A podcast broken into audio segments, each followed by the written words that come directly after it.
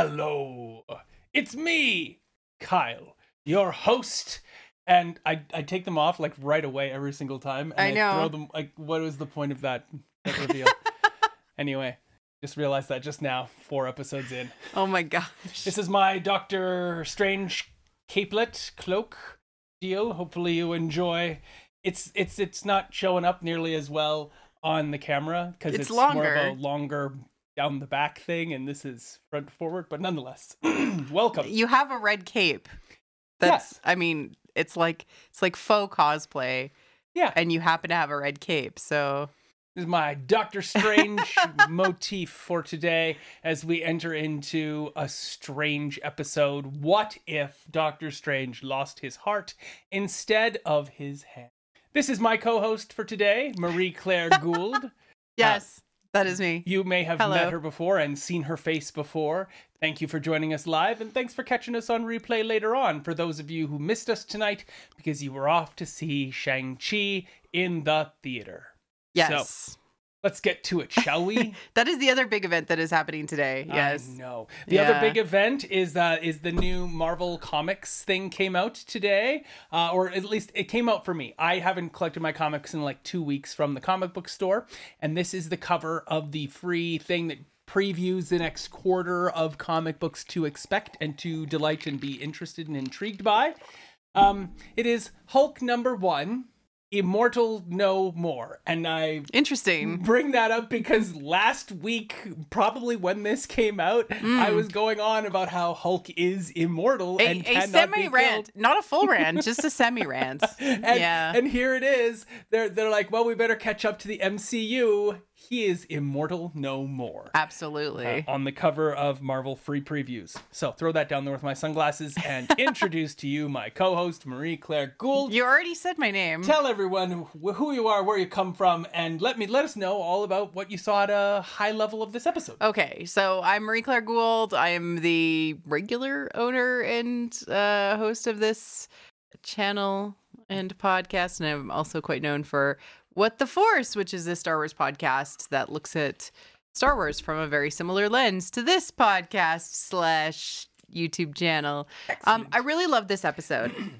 You loved this episode? I really did. Like, it, like it was so dark, and I, I'm sure some people hated it, but oh, n- people hated it. Yeah, but I loved That's- it. Lots of people hated it. I have many reasons why I loved it. It was deeply psychological. It had a lot of uh, Jungian motifs that uh, we see often in fiction. Very, very common symbols. Um, it was dark, depressing, and tragic. Um, it was also a semi-cautionary tale, which you know can can go good or bad depending on it. It it works because it's a one-off. What if?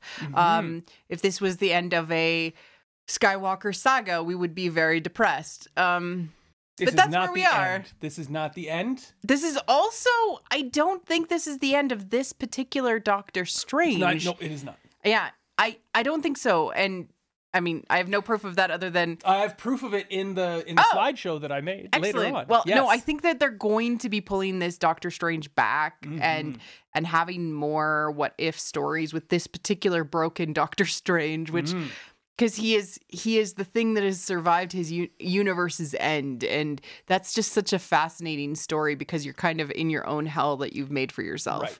um and uh, some of the reasons i don't know do you want me to go into like high level ones and then I i'll go into the specific. was into just asking for you to go high level. We can delve Okay. into specifics. There's slides specifically created with you in mind. yeah no i'll go into those ones later but Oh, okay. specifically what this reminded me of was uh Anakin as Vader wanting to bring Padme back from the dead, which is a common thing that we see in Star Wars. Mm. um and like how sort of fruitless that activity is you sort of have to have a new life uh regen- you know reincarnation to have another chance at life to fix your mistakes from a storytelling Or perspective Just like fix your capelet. yeah and and we're gonna go into like why why he could never save christine i think is Mm, I one of the things we're to go that. into um and uh welcome to those who are in the chat who are hanging out with us yes. for this yeah Yes. Uh, So my high level, Yep. it made me cry. Oh. I was I- so sad. I'm going to tell you that's not hard with you.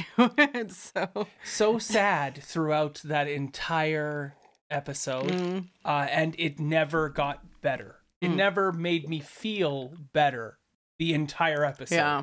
So there's that. Mhm. Um, and at the end of the day, I was like, oh, what a heartbreaking, beautiful, amazing episode. And then I thought about it some more. And unlike each and every single one of the other episodes, I found I'm not a fan of this episode. This episode plays on tropes. Yeah. and this episode deals with things in a in the same vein we get each and every time. As marie claire's already brought up vader seeking and uh, seeking padme um, this this doctor strange needs his christine and it is his christine uh, and her Yeah. death that is important hmm um kills me every time because christine isn't even a character. She doesn't get to be No. she does not get to be a character. She is a more of a rounded character in the movie Doctor Strange than she is in this episode, even though she gets more airtime in this episode than she does in the movie Doctor Strange. Fascinating. Uh okay, so so you don't like it because of the tropes that they pulled on and because of what the genre stuff Well, that they were playing into, but I love that actually because it's it's Yeah, just using storytelling shortcuts. You need to stop fridging women. oh, absolutely. Like, like, like. but we know that that's not the truth for our universe. Well, our Doctor Strange, you mean, Yeah. or like our world, because it well, happens no, no, no, so often. no, no, no. I meant our in doc our Doctor Strange. That didn't happen for our Doctor Strange, and that's why this. Not that it's okay to the refrigerator woman trope is really wrong, of course, but um, it's and it is overused. You're Yeah. absolutely right.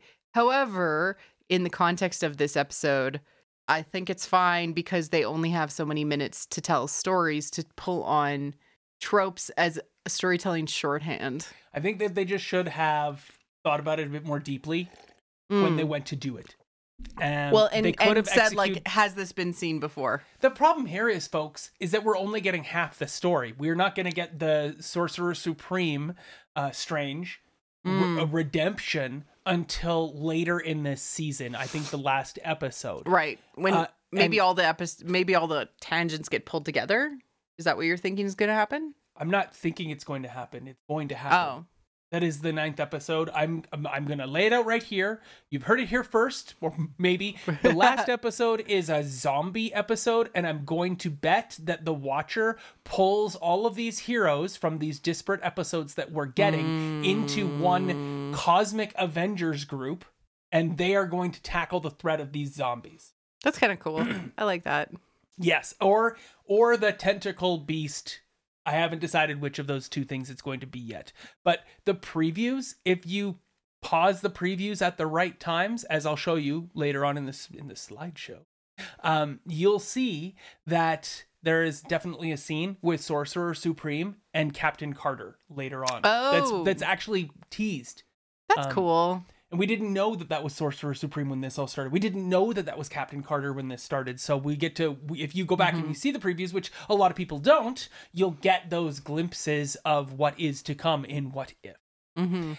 Uh, yeah, so let's dig into it. This is the very first episode where each and every single actor is the same as in the MCU. They are Oh, not hey! individual people. So we have Benedict Cumberbatch and we have Christine as played by Leslie Bibb and I totally played Marie Claire for a fool the other day when I was like she's like is that is that what's her is that the lady who played Christine in the movie and I'm like yes it is. It's Leslie Bibb. But no, that's Christine Everhart. Leslie Bibb plays her in a couple of Marvel movies now uh, as the reporter journalist who is on screen talking about the tenement building fire that kills Christine Palmer. Yeah. Oh my god, they went and got every single one of them. T- Benedict Wong is in there and Tilda Swinton too. Yep. So this led me to conjecture via Twitter the other day hmm? that Ike Amadi, who plays Obed, and I didn't pull up a picture because I was just Marie Claire said he was really hot and I was feeling a little, you know, emasculated. Um, He's very attractive. He's a very nice looking, very, very handsome man. And he, uh, I think, play, looks a lot like the Aubert from the from the show. And I will let Mhm. you know that the Doctor Strange movie refers to Cagliostro quite a bit. To have him in this What If, I would think that we're going to get some Ike Amadi in the next Doctor Strange movie. that would be I'm just cool. gonna put that out there. I think it'll be played by Ike Amadi, and if it's not, Mm, come on, why why wouldn't you? He's just so handsome. he All right. really is. Yes. So, and then I pulled this up too because that is the amalgam of uh, Doctor Strange. Yeah. and it is just a beautiful painting. Isn't that gorgeous? Yeah. Like all of his different uh oh. Cthulhu esque pieces that have been pulled together. Yeah, a lot of people are saying Yeah. the dragon was much like Smaug, Yeah. not That- Smaug, Smaug, Smaug. You're not No. supposed to pronounce the G? Huh? Are you you didn't No, pronounce I the G? sorry. There was a we were watching that show the other day where they were fi- the two guys were fighting over the name. It was of, Brooklyn Nine in Nine. Brooklyn Nine Nine. Yeah. They're fighting over the name of Smaug. And Smaug. it's like it's Smaug, it's Smaug, Smog. it's Smaug, and I'm like it's Smaug because like bow and through you don't pronounce the gh. And anyway, uh, yes. So here we Mm. go. Let's dive into it. And first, I like to talk about, and you can. Uh, first, I like to talk about where's the Watcher. This is my new uh, se- segment in the show that I'm going to pull out. But we have noticed that he's been getting closer and closer and closer to the story as the stories have been taught. Like like just on the edge of perception and now he actually is interacting, which is interesting. Yeah, it's a sign of Yeah. the power of Doctor Strange, also the relevancy to the continued storyline, because this is going to all come to a big head in connectedness. Because remember, what about the MCU is important? That everything connects to everything else. And if you have these short, little stories that don't really necessarily seem to have any relevance to each other, oh, look, Mhm. the MCU is like, no, no, no, they're all connected. hmm And uh, the Watcher is our connected piece through that. And Sorcerer Supreme Strange Yep. you can't call him Doctor Strange because he literally gives up being a doctor. No, yeah, he's no longer Doctor Strange, but fine. Yes. He he went to medical school and he wants to continue to use the title. Um, so this, I, I think he gave up all the t- annual testing that he has to do um, because he's just Sorcerer Supreme Strange, and that's what they call him, Sorcerer Supreme Strange, um, not Doctor Strange. So Yeah. anyway, here we go. We're looking at at this. These are all of the instances where the Watcher appears in this episode. Uh, the first time we get is in your bottom left, where he's in the skyline, the usual Mhm. typical one, Mhm. him distant and away. And then we get another one as we're doing a montage, which I'll get to in a moment as well, at the tail conclusion of the montage.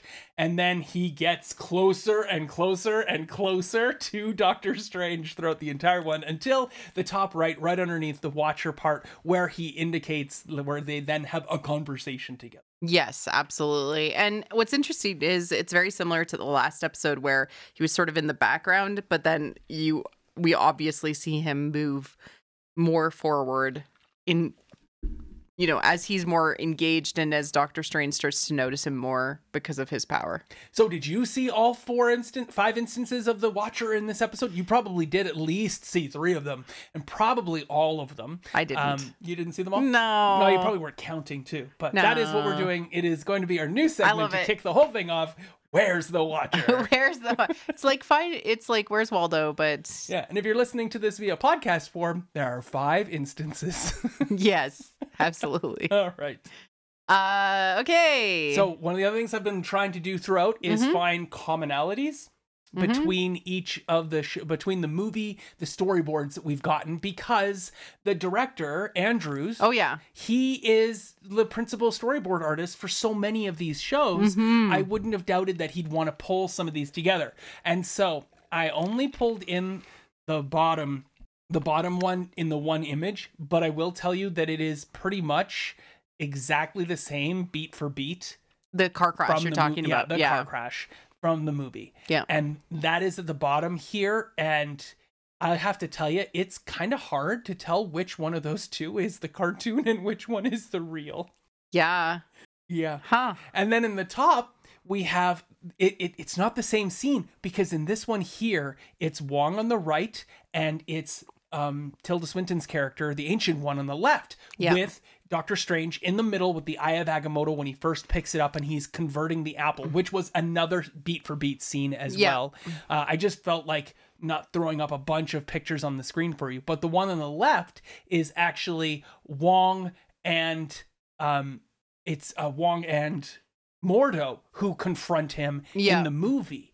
And they've taken Mordo completely out of this. Maybe they couldn't get him, but also maybe he just doesn't quite fit. Well, it's sort of like Doctor Strange is taking the place of Mordo because he is sad over the over something associated with death, right? And that was Mordo's whole motivation inside of the movie was trying to overcome death because of the death of his loved ones. So Mhm. uh, Doctor Strange is almost filling the same role that he, and is in so many ways more successful because he when he looks at one of the books um in the library it actually has the symbol Mhm. that is associated with um Dormammu and the Cagliata or the Cagliostro. Keg no with what Mordo goes and does that that specific um ooh ritual that he does to become more powerful and tap into the dark dimension. Oh, which Mordo doesn't do, and Mordo stands Mor- against. Oh, sorry, not Mordo. Yeah. I meant the other guy. Mads Mikkelsen. Yeah, that Right. Guy. can't remember the Sorry, he fulfills that role inside of the Yeah, in many ways, of, he becomes his own episode. bad guy. Yeah, So um, it's at this point that the similarities largely cease.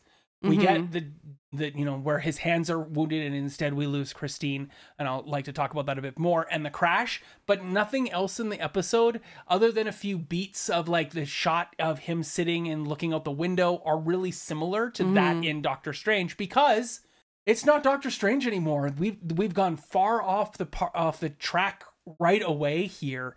Um, it is not the an amalgam of a bunch of different movies like the last one was. It's not the Star Lord Black Panther one, which we got in our second episode. Uh, as uh, my son likes to say, the chaos levels were extremely high. You, you know what? Why don't we just have him tell us? yes. Mm. There we go. Chaos levels are rising because Doctor Strange has merged with a bunch of beasts. The chaos levels are at an all time high at a 9, like a level of 9. That's pretty high. In this timeline, the world is ending, and Doctor Strange has two people, and now he merged. What is going on? Everything is ending. There's a bunch of black goop everywhere, and we don't know what's going on. Doctor Strange has two timelines one where he's um, merging with animals and becoming a beast, and then the other, he is not merging with animals and becoming a beast. And there's two Doctor Stranges somehow, and back to the other. Thanks, Will. Thanks He- so much. He wanted to participate, but he wanted to do a chaos weather report, yeah. and I'm like, we're like, that's cute. We'll do it. Expect more from that other timeline in future episodes. hmm yeah.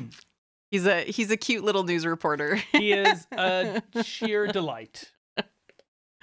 All right. So, all right, the death of Christine, uh, I Mhm. think is important. And I kept thinking this is that a broken glass heart? Yes, yes, it is. We should play uh, Heart of Glass. Yeah, or a Celine By Dion song of, of any kind. Uh, uh, so let's talk a bit about this um, and my struggles with it. Maybe you want to jump in as I mean, well. I didn't have as many struggles with it. I Okay, I really like uh I like tropes. fair. The what if of this is essentially that Doctor Strange genuinely loved Christine and recognized it in himself, and From they never broke up. Yes. And as a result, when he got to go to his awards show, which wasn't actually an awards show in the movie, it's just a, a presser sort of thing. he was Um, just giving a speech in front yeah. of a conference or something. going to a conference giving a Yeah. speech. This one's an awards show. You're getting an award, and this is an important thing. He's getting an award for a uh, this this schizophrenia Yeah. thing that he's done where he's he's separated the two br- the two hemispheres of the brain Yes. to stop people not schizophrenia stop um epilepsy Yeah. and it was a radical it is a genuine thing that does happen. thing that's done Yeah. but then at the same time very much like it's a it's a hint to us later because what happens later on he gets split into two different persons Yeah. uh, as well so that was really interesting That is delightful that they sort of were foreshadowing that because in so many ways when they actually have to separate the hemispheres parts of your body um react in different ways. Um so sometimes like your right hand can, doesn't know what the left hand is doing when you separate the hemispheres in your brain. Yeah. Yeah. It's i mean it, it, it helps a lot of people that have s- s- very severe seizures. So what you're saying is the ancient one should do that to people having seizures? No. Oh okay. That's not what i'm saying at if all. only right no instead of being one person with troubles here, you'd be two people with troubles. no thank you Okay, well, this is my problem. And I'll also talk about Okay. the paradox that Doctor Strange is it is a paradox that's to. the only that's really the only reason he can't change it is because it's a paradox and it's illogical Well, I, I like, the comment and calling it of an a, an- a, um something point. The word failed me. It's a point. Absolute point. absolute point because it cannot be changed because it predicates all that will come to pass afterwards. Honestly, it's if- quite a common time travel Yeah, if he wants to retain the same, this is the other key point here too, is that he wants to retain the same time s- time stream. Mhm. Ta- like the because the Infinity Stones are all maintaining the integrity of that universe, even Right. the different permutations of it. There's only one time stone, and he's manipulating that time stone to change time to the point where he would no longer have the time stone and he would no longer be on that path. He is essentially trying to stop himself from starting down the path to begin with, which, is like time travel where you shoot your own father yeah. Um, and there and it basically disallow the world disallows Yeah. him from doing so. It continues to put things in place that disallows him from moving forward. And that has a a great there's a great line about grief in there and the inability to move forward yep when you're experiencing trauma and grief the way that Doctor Strange has. Because what's interesting is that it's been two years, but it's two hellish years where he spent how many countless times dying in front of Dormammu? How Yeah. many millions of futures has he investigated in order to defeat Thanos? mm-hmm. And now he's come back, he sat down with the cheap whiskey, and he is thinking about what could have been yeah he, I think it's a moment of like, I've done so much service. Do I not get anything for myself? I don't I don't actually think that it's it's that. I think it's that um our brains can't always tell the difference between our memories and our reality when they're heavily Mm. invested in um emotions. Um so that's why we sort of get trapped in our past selves occasionally when we're triggered by you know smells or locations or um even just thoughts of old times and it symbolically shows in the show what ends up happening when you try to go through that and you end up getting stuck in the rumination of that time period which is you go down a dark path a path that many people can't follow you Right. wow. so the problem, though, is that they use Christine's death mhm as his beat and also call Christine his heart. And I don't, and that's what I, I'm, I'm struggling with the title because he doesn't technically lose his hands. He just loses the ability to, you know, super fine motor control, pull out a hardened by antimony bullet from somebody's brain, which, okay, by hand. Um, so he loses that and he cannot perform any longer as a surgeon. So Mhm. that's what causes him down his path in our Doctor Strange. The MCU 616 is Doctor Strange. And in this reality, it's the death of Christine that drives him to become a sorcerer because intrinsically, on some rooted traumatic level, he desires her still in his life. He can't get over his loss of her. Yeah, I would say so. And he was looking for a way to control more of the world than he had as a doctor. Yes. which was still a significant way to control the outcomes of people's lives, right? But it wasn't enough to Yep. save her or prevent what happened. So it leads him down a dark path in the same way that it led Loki down the good path. Yeah. Because in Loki, he finds out that his mom is dead and he's stuck in the TVA and it turns him into a good person.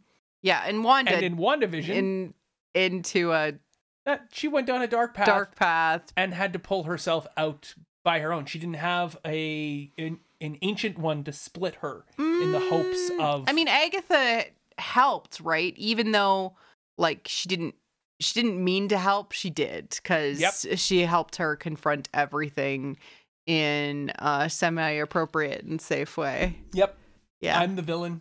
You can you can blame it all on me. yep. That's that's great. Um, so we get a broken heart, and so why not a montage? Here's my other problem with a the death episode. montage. Here's my other problem with the epi- the episode. It's Okay. it's only a 30 minute episode, and they have to get through so much because there's an off chance that you've never seen Doctor Strange and you don't know what's going on, or you have, but it was a while ago because the movie came out in 2016, and that's like five years ago. Mm-hmm. And I mean, there was a pandemic in the middle there, so that's like add a decade, right? So we get three montages in this episode. We get the montage of. Oh, hey, we better catch you up that all the, like, This is what Doctor Strange is. here's Doctor Strange because here's his his seminal point where he becomes Doctor Strange. But then we have to tell you all of the things that lead up to now because it's been two years and we better catch you up. Ancient One dies, the world gets saved, confronts Dormammu. Okay, we're good. Okay, we've gotten that. All right, now he really wants to bring Christine back. Time for another montage. Death montage. Let's kill Christine as many times as possible. Yeah. And I will say that the beats in the story are great that lead up from one moment to, from one death to the next. I see I feel his panic. I feel Christine's, you know, constant bewilderment at the mm-hmm. changes that are going through him in heartbeats to her. And the deaths are always gla- thankfully off screen, but they're not not like they're still traumatic enough as it is. So, wow, not only now has he watched Christine die once, he's probably watched Christine die hundreds of thousands of times because he's Doctor Strange and he never gives up. Yes, he is a very stubborn. He Human. beat Dormammu. Yeah. He went through 4 million different outcomes of the Thanos event. Yeah, and we also got that out of the episode too when he said how long he had been alive for centuries, trying to gain enough power to make this happen. it's just oh my goodness. I cannot believe this. Um it's funny that they're mentioning dr doom in there. I'm gonna mention dr doom in a bit too.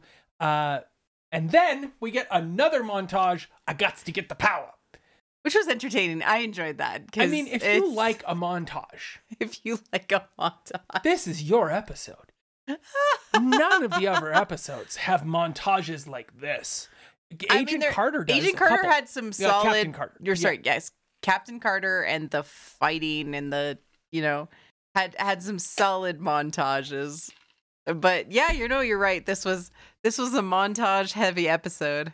like that's that's a few too many a montage i think. I don't uh, okay maybe i'm spitting uh I I liked the, I'm, wind, but- I'm eating the Cthulhu monsters. oh my, okay yes they were I, I like montages as well. Uh, especially like a make me pretty montage. I always love those. That's- makeover. I mean, it was a makeover it was a makeover montage of sorts, right? it really was makeover montage makeover, makeover, makeover, makeover, makeover. so okay that's my other problem i didn't like the heart of glass Okay. element of christine's being fridged to just to motivate doctor strange to go down this dark path and then i didn't really like the fact that there was three montages in a 30 minute card. I'm gonna have uh, Heart of Glass running through my head that's awesome for the rest of this right, time now. and moving on All right. Oh, hey, I already covered this, but I did want to talk about another important absolute point of time uh, thing, and that is all of the Final Destination movies. Oh. None of, I think Marie Claire's only ever seen one. Have you Uh, ever seen any? I think I've seen the first one. Oh, okay. maybe. I have seen at least four of these, but I could not tell you which four I've seen. they all blend together in Final Destination points. But if you ever want to talk about absolute point in time and how time adjusts for any possible change in the outcomes that are preordained, Final Destination is really the best best version of that. And I'm sorry, Christine, Final Destination takes the cake for uh, ensuring that people get offed in often unique, ludicrous, and hilarious ways, which leads up to funnier pieces. Um, yeah. Yeah. Yeah. Um, Death finds a way in Final Destination movies, and, and the same with Christine. And with I Christine. like the one where they're dancing. They get to the event. They manage to get there, and she's like, "Oh my heart," and then dies. Yeah. Like, oh. Yeah. Anyway, framing perspectives. Uh, another thing that is really well done in this episode is how they use glass mm-hmm. to reflect a change in the perspective of the person because strong men can't cry. Uh, I don't know if you're aware of the motif and the trope, but if a strong man is sad, he looks out a window that reflects light upon him while it's raining, and the rain will, will cascade down his yeah. face. or or like they'll tears. be standing in the rain, and the rain will be dropping directly onto their face, making them look like they're crying. I'm so sad. but I can't cry because yes. I'm a man, man. Uh, so just cry. Watching men cry is hot. And another great one that shows that a person's perspective has shifted in, and it's broken, that they're they're viewing things in a cracked way that mm-hmm. they're they're not stable it's a quite they have, common symbol uh, yeah. and that there's something wrong with them is a person looking through cracked glass or broken glass so that their image yeah. is slightly obscured or shifted and not complete that they have mentally broken. And there are a lot of great thriller movies that show you that moment when the bad person shifts. And i wish that another trope. Final destination things. But again it's I, it's also just a framing device. So I don't yeah. know if you really call it a trope, but I mean, I guess it's a trope. So, um, but also the the reflection aspect is foreshadowing more to the split person and the mirror that is created, right? Because one is the true self and one is the broken self. Yeah. And so we yeah. can see here the true self is not reflected in the broken glass of um, the car in mm-hmm. this when when I keep wanting to call him Tony for some reason, but I think somebody's talking about Tony Todd in the script. So it's but and Tony has the same goatee. So um anyway, Steven. Steve. Steve. Steve. Hey, uh, Doctor Strange, Sorcerer Supreme is in our front, and our normal, how we would have expected, the guy who's just thought about getting Christine back but didn't actually mm-hmm. do it is in the background. So he doesn't have a cracked perspective. Our Sorcerer Supreme definitely does, and they are showing that to us very clearly here. And I thought that was interesting. Pull up. It was very cool. Oh, let's talk about this guy. I don't know this guy at all, so this is cool. Welcome to Cagliostro time.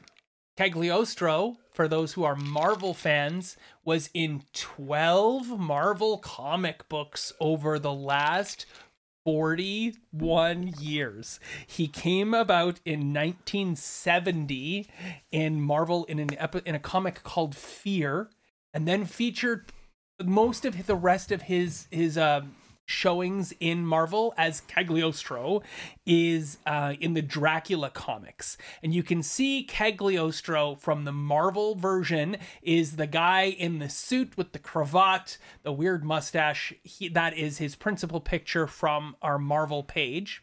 And then we get O'Bengh, and I O'Bengh is Cagliostro, so he's in this picture here because that is his principal alias in our in in the Marvel universe. But let's talk about who Cagliostro is. Because Cagliostro, or Alessandro Cagliostro, was born in 1743 and died in 1795. He was an Italian magician and toured around Europe as a famed, successful person who did magic acts and spiritual healing and palm readings and psychic events. And he was a massive, world renowned, loved character. And he was loved in his time until something called the Affair of the Necklace. Ooh. Now, if you look to the bottom under our Ike uh, Okami picture of Obey, you can see, yes, that's Christopher Walken. Because in 2003, a movie of an, The Affair of the Necklace was made with Hilary Swank in the lead role. Huh. Because there was this, and, and Christopher Walken played Cagliostro. So you can see like how cool he is, how Did amazing. he, what, but did he speak like Christopher Walken? when does he not? Okay. I haven't seen the movie, but when does he not I speak like am Cagliostro. I wonder if he he's like kids. Kids. You you gotta know. There's magic in the air. You know. This is pretty good. Yeah. Walken. Yeah. So Christopher Walken plays Cagliostro. That's that's how big Cagliostro is. Uh, and I will also point out that on the right hand side, directly under the name Cagliostro, is the bust of Cagliostro himself. Okay, so later on in Cagliostro's life, a very valuable necklace gets stolen from Marie Antoinette. uh oh. when she was not yet queen. Marie Antoinette's necklace is stolen, and Cagliostro is blamed. And they take him and they lock him in the Bastille for nine months. Oh. He's locked away for nine months. And they finally let him go because there is zero evidence against him being guilty of this crime. That's literally what happens. So he's like, screw you, France, I'm leaving. and he goes to England, where he hangs out in England for a little while, and things don't go so well for him in England. And so he's on his way back, heading to Spain. When he's hanging out on a boat or a train, I can't like. Uh, uh, he's hanging out traveling with Yeah. these two people that turn out to be Spanish Inquisition agents who then capture him for saying something one way or another and they seize him and he gets dragged before the Inquisition, thrown in jail, and that's where he passes away at the Oh. age of just about 52. he had no luck. Like after the affair of the necklace, things went downhill for poor Cagliostro. Okay, so he passes away in 1795, and he passes away pretty well known, beloved person. He's also one of the instrumental people in the creation of the Italian Freemasons. Interesting. So, okay. I mean, yeah, people would pick up on that guy and be like, ah, he's actually a really well renowned. He's got an interesting life. I would make him a vampire in a vampire I absolutely. story. Not only that, he was a master forger yeah. to the extent where a, a letter written by Casanova was forged by uh, Cagliostro and then presented to Casanova. And Casanova was like, I can't even tell that this is not my letter. I swore, and Cagliostro didn't even know the language that it was written in, and he cop- he couldn't even read it, and he managed to make this letter, and it was perfect. And everybody thought that Casanova was even Casanova was like that. That very well could have been my letter. So a lot of people throughout time, and I'll drop this name now for you, that um, a lot of people have referred and referenced to Cagliostro over the years because he's this like seminal mystic. He's like the Rasputin of Yeah, you know I was just thinking that. shot a bunch. Uh, Not getting shot a bunch. Aleister Crowley actually says that Cagliostro is one of his past lives. If you recall Aleister Crowley, another character from the 1920s in Gay Paris Yeah. who's running around. Okay, Yeah, yeah, right, yeah, right. yeah, yeah, I just yeah. thought I'd drop yeah. Um, yeah, there's like throughout history, sometimes there's just these very charismatic people that end up kind of history kind of revolves around for a little while, and like Cagliostro, Rasputin, Aleister Crowley were all kind of like that. Um, Okay, it's interesting. So Cagliostro, that is not his real name. That's his stage name, his Europe name. He is apparently an amazing orator, and he's great at attracting people's attention and making you want to listen to him as he tells and spins his tales and does his psychic healing. They find out that his real name in the affair of the necklace, right? It all comes out that his actual name is Giuseppe Balsamo. But I would like to, ca- to to caution that I don't think that this is true history has largely reflected that his name, in fact, is Giuseppe Balsamo. In fact, the bust there is of Giuseppe Balsamo because that is supposedly his real name. But I will tell you this that it turns out that he was, in fact, a, a Jewish gentleman, and the Jewish word for like mystic leader or spiritual leader or healing person is a Baal Shem. A Baal Shem, B A A L S H E M. And Balsamo is essentially that in put like together. Italian. so I don't know if that's necessarily the case. Um, but there you have it. Now, not to be outdone, DC they needed to put Cagliostro They also have a Cagliostro? into their into their stuff. And i don't know if anyone in chat has figured it out yet or noticed it but the gentleman in the in the brown hat the brown leather hat wearing the overcoat is none other than cagliostro the inventor creator maker guy in spawn. So cagliostro is a key character Oh, in spawn Interesting. and then the guy with the skull in his hands the other one yeah. That is Cagliostro, as done by Orson Welles in the 1943 classic movie Black Magic, which I was just I have to put that in there. Yeah, That's- of course. It's, It's, Orson Welles. Yeah. So okay, so but, it. but so dude made a library.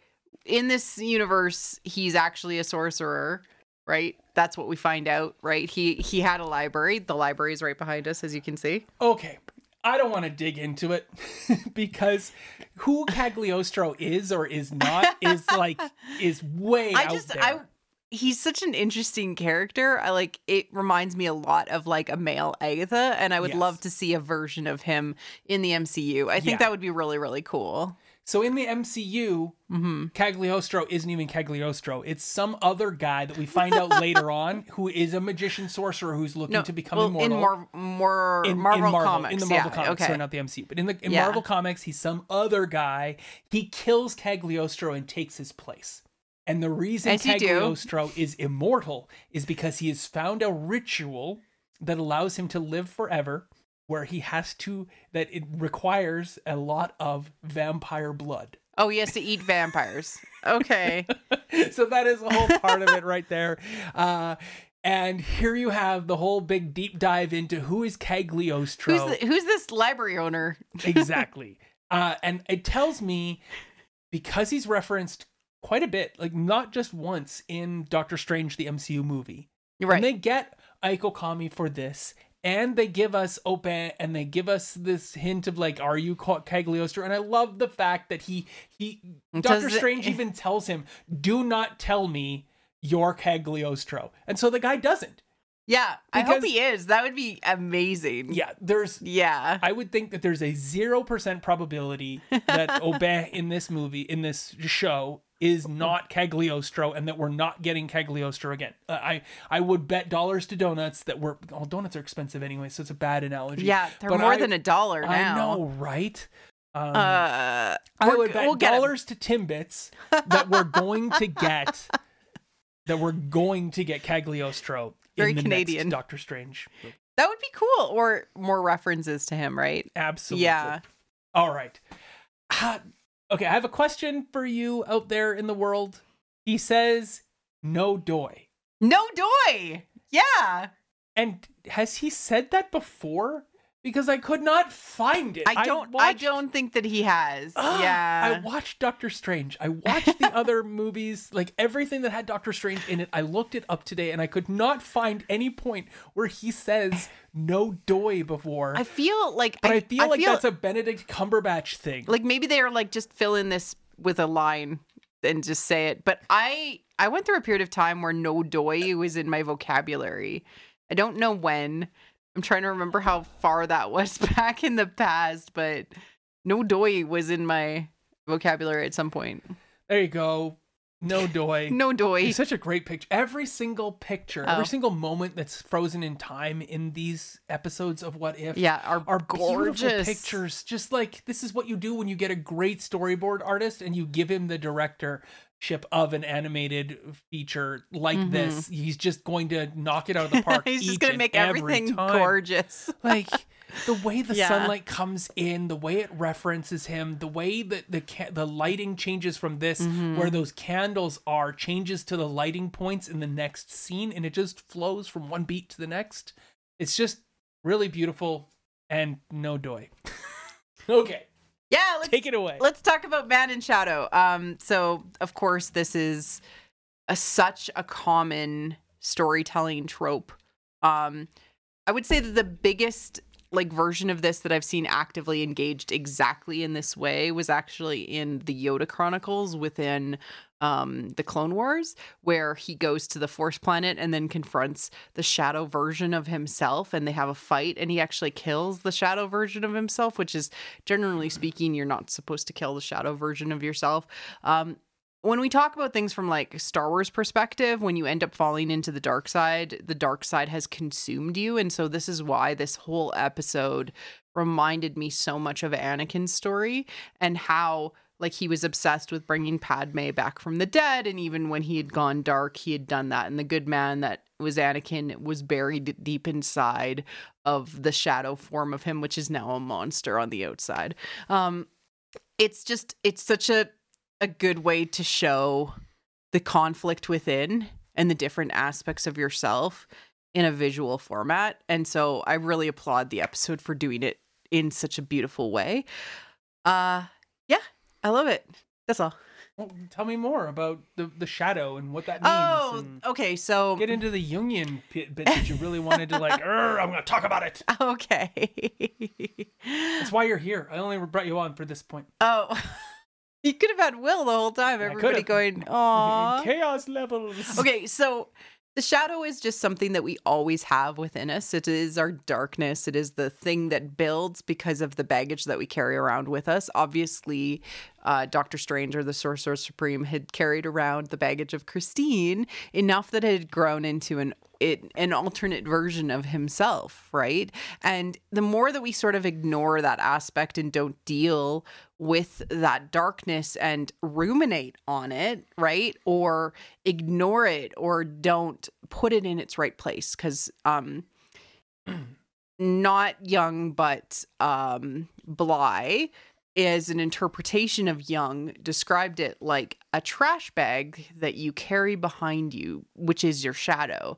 Um, the more uh, garbage or baggage that you shove into this trash bag and don't deal with, don't put away in its proper place, the longer and bigger and smellier your shadow becomes. And visually, we see that play out in the episode with Doctor Strange consuming the darkness that is across the galaxy in an attempt to become more powerful and get what he wants and ruminate on these things. And he becomes visually more and more monstrous uh, as time goes on, consuming these different aspects of the uh, darkness of the galaxy or the universe that he is in. Yeah, it's also a Yeah. really good visual reference of power corrupts. Yes, absolutely. And I mean, this ends up becoming a cautionary tale because you Mhm. can't bring uh, a loved one back from the dead. That, I mean, that's what it's trying to say, you know? And um, it's. I just I I appreciated this storytelling uh, in this way, and I felt like it was a very powerful way to do it. It- there's there's a lot being done from a visual symbolism perspective. So he can't get over Christine Mhm. until he consumes himself. And Yeah, what's he- neat in this is and that and and that's actually something that Jung and Bly talked about, which Mhm. is you need to eat your shadow. You need to understand it enough to be able to eat it, and then it becomes part of you, and it becomes power instead of something that you are ignoring that harms you. and in this episode we get the opposite we of get that. the opposite of that, which is quite common from a, uh, you know, when you fall to the dark side, like that. That is quite common. The good person inside of you is hidden inside, right, Hmm. and locked away.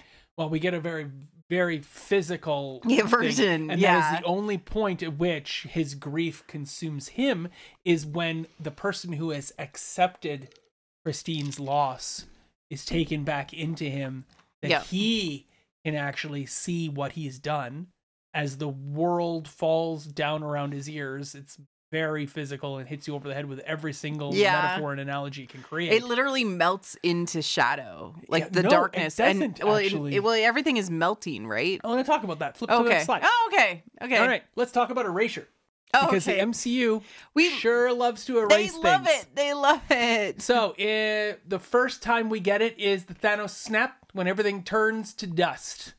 The second time we get it is in WandaVision when everything that she has made from the uh, the the change of reality from her possession of the Mind Stone and and her powers, uh, she uh, everything that she has done turns into like digitized dust, Right. and then We also sort of got it in Loki with the pruning too. Yeah, but that was Yeah. teleporting, right? I- we I didn't know, I know, I know. it at the time, but that's what was going on. And so what we get in this one is really neat because the fundamental building blocks of everything are Mm-hmm. dust, ca- carbon, right? We we're turned reduced to nothing but our fundamental building blocks in an animated show. What are the fundamental building blocks? Ink. And what are they all turning That's into? so neat. I know, right? That's Like, cute. I love it. So there you go. Everything is being returned to the. It's being basically wiped away, smudged Mm-hmm. away into big black ink as you erase the picture uh, and take away um, these people's lives. And Mm-hmm. so that's what we get yet again with more erasure. So they deal with it really, really well. Like it's graphic. It's very. Uh, it's chest clenching Mm-hmm. when it happens in the M- when it happens in um Avengers Infinity War. Yeah. When it happens in WandaVision, especially with Vision at the very end, and I include that because it I watched it again today and it still made me cry. Um, and then when it happens in this, I feel the same way. I Mm-hmm. feel that same, and I think they're going for it here. Is that as this uh this universe Mm-hmm. is destroyed, it's uh it's returned to to to ink and um and I've lost my my my line there, but uh, it made me very sad. Uh so yeah, uh, and then a couple of other things that I want to point out. The oh, tentacle this is monster cool. Yeah. is exactly the same tentacle monster from uh, Captain Carter.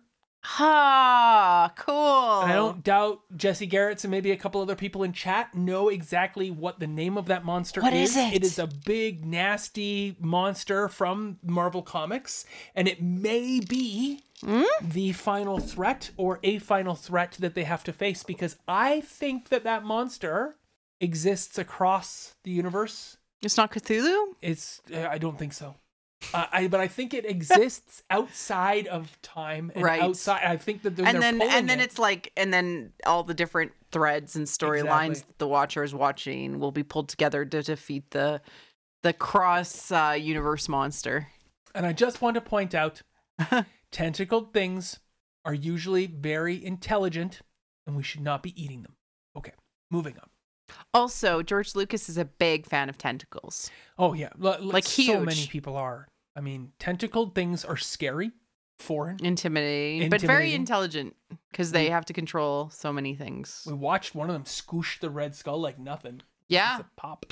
Uh, and in this one here, Doctor Strange deals with it very well, but then takes some of it into him. Uh, so it is, uh, yeah, Shuma Gorath is likely the monster. It's got a big beak. It definitely looks like a big space octopus squid. Uh, Yeah. With nothing but tentacles. Uh, and it is, uh, it is possibly the big bad for the entire Yeah. season. Uh, I don't know for sure, but it is interesting that it's popped up once again from episode one to episode four. It's all connected. There you go. Yes. So at the end of the show, everything is reduced to the tiny, tiny little gem. I almost think of it as a teardrop. I thought it reminded me of the um the Power Stone in some ways, like just Hmm. that that it was an Infinity Stone of itself, and in that was kind of like wow. Yeah, I kind of don't know. wondered what happened to the Infinity Stones yeah, in this world. Like if it, if it's all destroyed, do the Infinity Stones just crumble into dust as well? Um, so th- we get this tiny little thing, and he is all that's left inside in of the entire yeah. world. He gets to sit there and reminisce over what he's done and, be sad. And be sad over the loss of his Yeah. love and come to grips with it because we're You've going to put get him in a un- again. You've been put in a universal timeout. because there he is again, Yep. talking to Captain Carter. Yeah, which is cool, and uh he looks like he has not slept. Strange, you look like crap. I know. I mean, where is there really anywhere comfortable to sleep in that prismatic shell no, that it's he's always been trapped it's away in? it's all cylindrical on the inside, Yeah. and so you can't ever get so flat. and you keep on sliding down the Yeah. walls. So So I want to point out a couple remaining pieces to this. okay. Oh no, not the next Oh, one. not this not one. that one. Um, Oh. I want to point out a couple remaining things in this. The Watcher basically, I don't have the lines. I probably should have put them up for you. That would have been appreciated on your part to, to know what I'm talking about here. But if you go back and watch it, the Watcher basically says, "I'm sorry that all this needed to happen, but all this needed to happen." Yeah, he does. And he also says I can't interfere. I can't interfere. No, I won't interfere. He Yeah. could interfere, but he won't. Yeah. Because I'm gonna yeah. I'm going to interfere later and I'm going to take you out of your little prison and I'm going to put you into save the world for some other thing. And Mhm. so all of this has to happen. yeah. In fact, that's an absolute point in time right there because I need you right there, buddy. Yeah, exactly. Like there's no way we can avoid this. Yeah.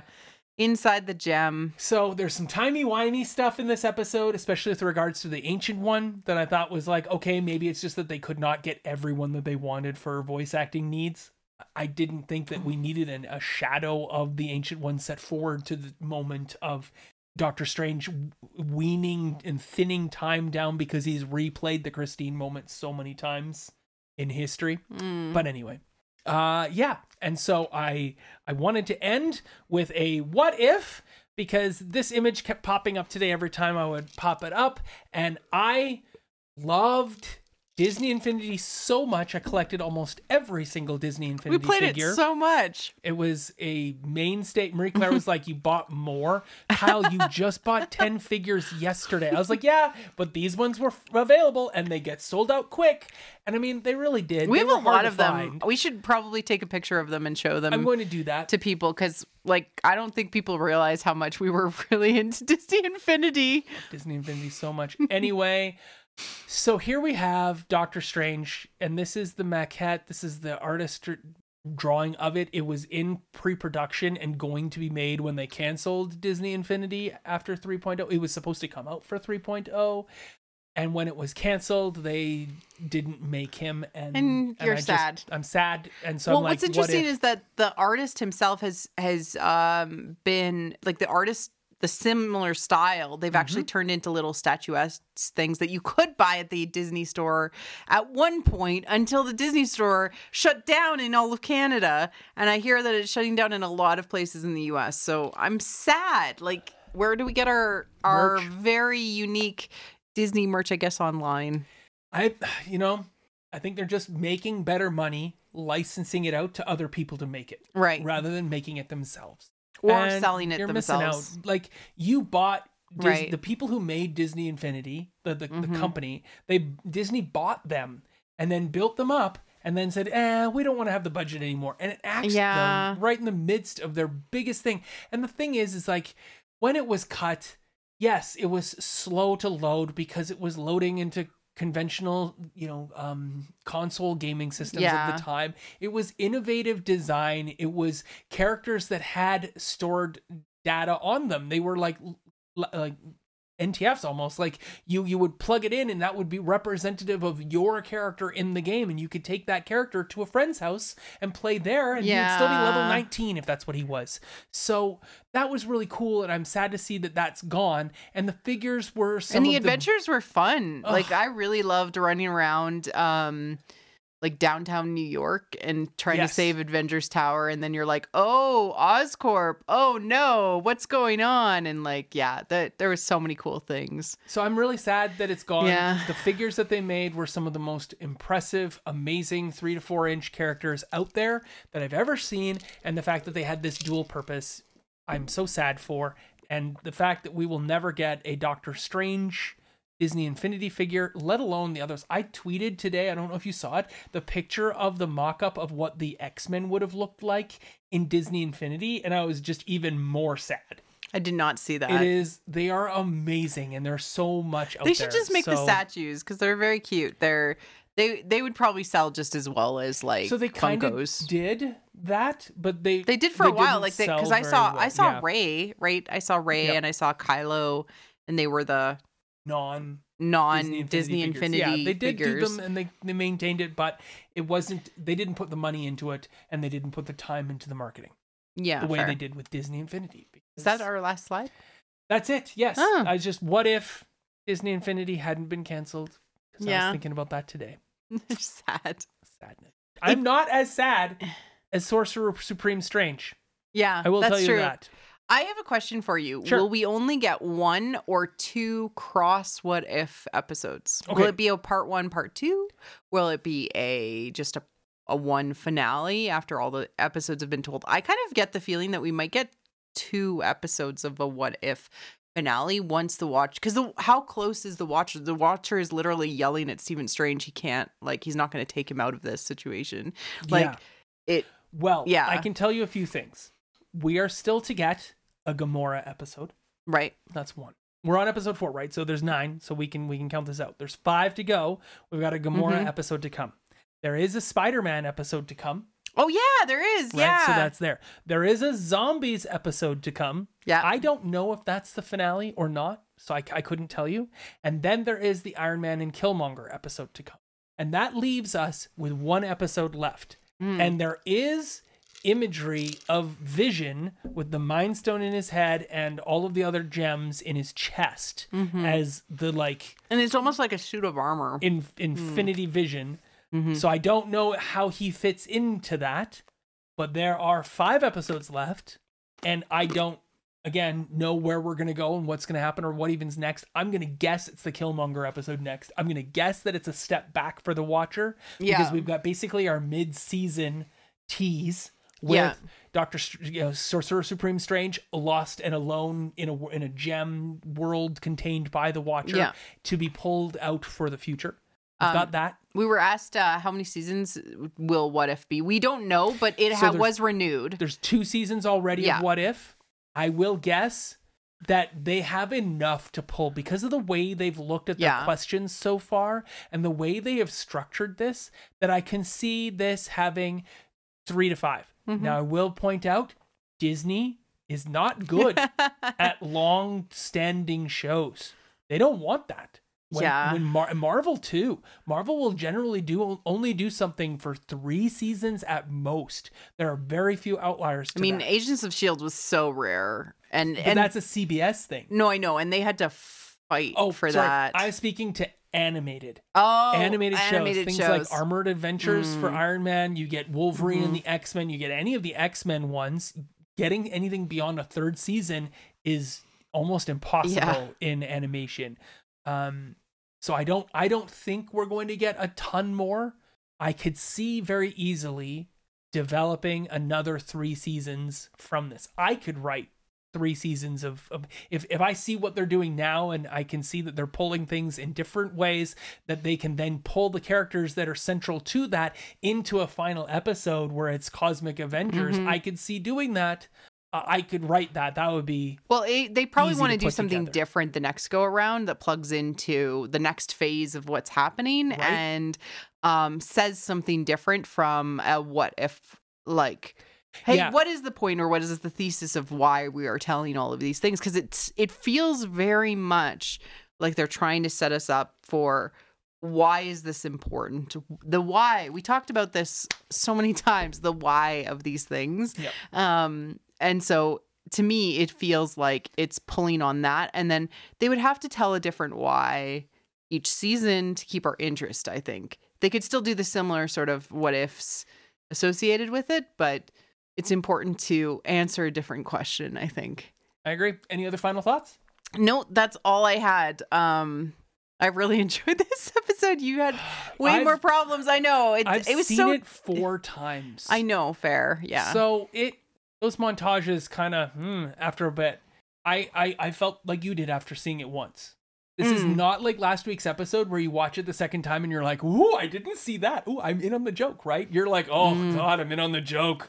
All right, Christine is dead. we get it christina's dead it's like uh it felt very uh yeah like uh uh christmas carol like oh we get it Marley is dead like so yeah, um, thanks for showing up. Thanks for dropping in today Yeah. and hanging out with us. I cannot wait for more psychological stuff uh, in the next episode, which I think is going to be really cool. I'm really looking forward to the buddy buddy Killmonger Iron Man Yeah, stuff that might come to, to pass in the next episode.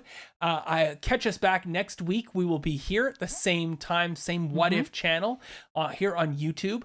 And uh, we have to duck out pretty quick here because we're off to see Shang-Chi and then record with the kids their reaction to the 10 rings. And if I don't get 10 rings, I'm going to be a little disappointed. They're on their arms. You can see it. But each of the 10 rings has a different power associated Oh, with it. oh, oh. And I want my oh. powers. You want the different powers. They did that so well in, In Armored, Yes, Adventures. they did. Like Armored Adventures was such a good cartoon. It, really is. it it makes me so sad it didn't get the love it it and Happy and Pepper Oh, yeah. were so cute and and and Rhodey like you have these like baby versions of of Yep. all of the characters.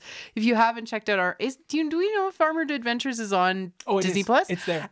Yeah, no. What are you doing I- watching this show? You should be watching Armored Adventures. Yeah, I I would sit there and join you, but for some reason, Armored Adventures, I can only get about eight minutes into the episode and then I fall asleep. It doesn't matter if I've had a really good night's sleep already. eight minutes in, ugh, Well, it's because it's because um I at wonder- the time Robin was really into it, and Robin was only like three or something, Sure.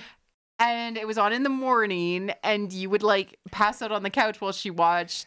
That's fair, but then I turned it on the other day Yeah, did on like the middle of a? Saturday afternoon. It was a gonk, and I was out. So I I don't think know. you've been hypnotized I by also the kind show. of maybe feel that the cell shading does something to my brain and Oh. pacifies me to the point where I'm like, oh, I sleep now. So But the story itself is so there you go. good. It's great. Yeah. It's wonderful. It's beautiful to watch, and uh, I cannot wait to join you back here next week for more of the adventure. Anything going on that you want to tell people about? for us or other stuff. Yeah, Oh, I I released an episode of What the Force that's like a regular episode. it's not Yeah. a bad batch. I know we're I'm back. not on it. No, and uh yeah, I've got a bunch of um with the force stuff planned for this month, so that'll be really cool. Um this one, I'm not in it. Yeah, I know.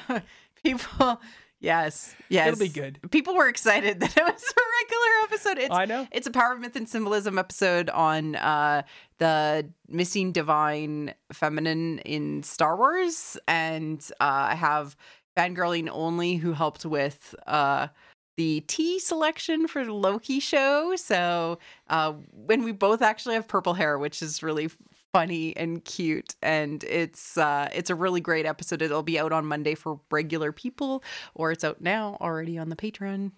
So that's, that's- cool. That's awesome. Yeah. I'm looking forward to giving that a listen. Yeah. and you should too.